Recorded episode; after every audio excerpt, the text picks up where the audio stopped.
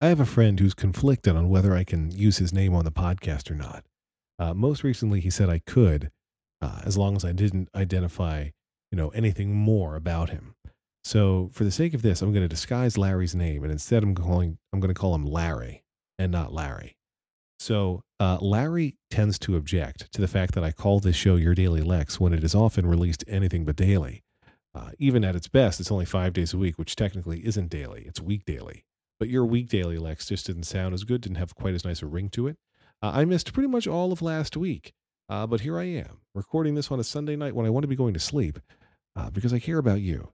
And I don't care about Larry. I do. I, I do. I do. I care about Larry, not Larry, but Larry. I, I care about Larry, just not enough. I don't agree with him enough to say, yeah, let me go ahead and change the uh, the title of the show from your daily Lex to your intermittent Lex. It's, I don't roll that way. Roll the theme song. Your intermittent Lex. You like that, Larry? Just for one day, for one episode, I changed the theme song for you because I love you. And speaking of love and me, um, earlier in the week, I said to my wife, whom I call Lauren, wife, I said, uh, do you want to go see Pitch Perfect too? Actually, she was texting me and asking me, hey, what are our weekend plans? Uh, what are we doing Friday? What are we doing Saturday?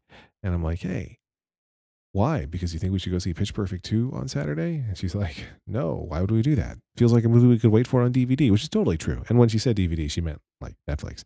Um, but I really wanted to see it. People were talking about it. I really enjoyed the first one. I lived the collegiate acapella experience. The competition that they go through in the first, uh, first episode, in the first movie, where they're going to the uh, national championships of collegiate acapella.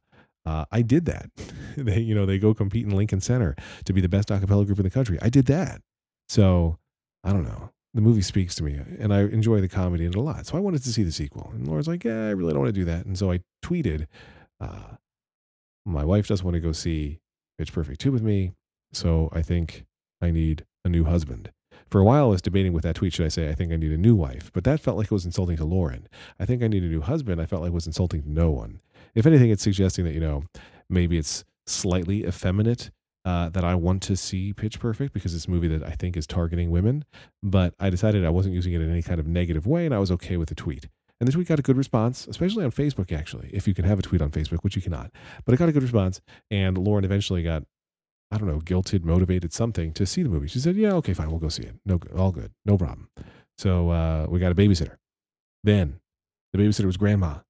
Then today, grandma calls, and we are going to do dinner first, kosher Chinese, and then Lauren and I were going to go to the movie. Grandma's going to put the kids to bed. Grandma calls and said, I'm so tired. Can we play it by ear for tonight? And I'm like, oh, do you mean for, you know, dinner and sitting? And she's like, no, no, no, dinner I'm awake enough for, but the sitting, I don't think I can do. Uh, well, can we play it by ear? And I said, well, we bought the tickets, so I kind of just need to know if I need to find another babysitter. She said, oh, if you bought the tickets, then I'll be there. And she was, to her credit, she was there. Uh, it's a terrible impression of my mother-in-law. She sounds more like this. She's in a, a, a, a castrated opera singer. Uh, so here's an interesting thing. As I was recording just now, I was recording over an old episode, and the Lex of the end of the episode just played in my ears and scared the crap out of me because it was like somebody was talking to me right while I was in my office alone, in theory. Uh, but anyway, we went to see the movie. I enjoyed it. Lauren and I both enjoyed it. We thought it was well done. Had critiques, but also liked it a lot. It was very funny. So if you liked Pitch Perfect, you'll probably like Pitch Perfect too. That's Pitch Perfect the number two, not Pitch Perfect also, which is the way I said it for some reason. Probably because it's 1048 and I'm not at my freshest when I record podcasts at 1048 or when I do anything at 1048 uh, p.m. 1048 a.m., my freshest time of the day. Uh, I don't know exactly when I will record my next episode. Sorry, y'all. Um, my guess is Thursday. It's a busy week again. I had a busy week last week. I have a busy week this week. You get episodes on my slightly less busy weeks. One important programming note, even though it has nothing to do with programming, computer or episode wise. Uh, my parents' wedding anniversary is coming up, and uh, one of my three children, I'm not going to identify which, Anya, um, made a card, and uh, it's not going to get to their house on time.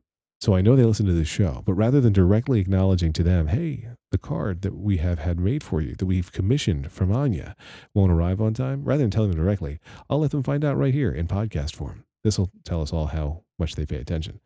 Uh, by the way, the answer is very much. They will hear this message loud and clear. I hope you have a great rest of your Sunday if you happen to hear this before Sunday is out, which isn't especially likely. And we'll talk again sometime soon. Exactly how soon, no one knows. Lex.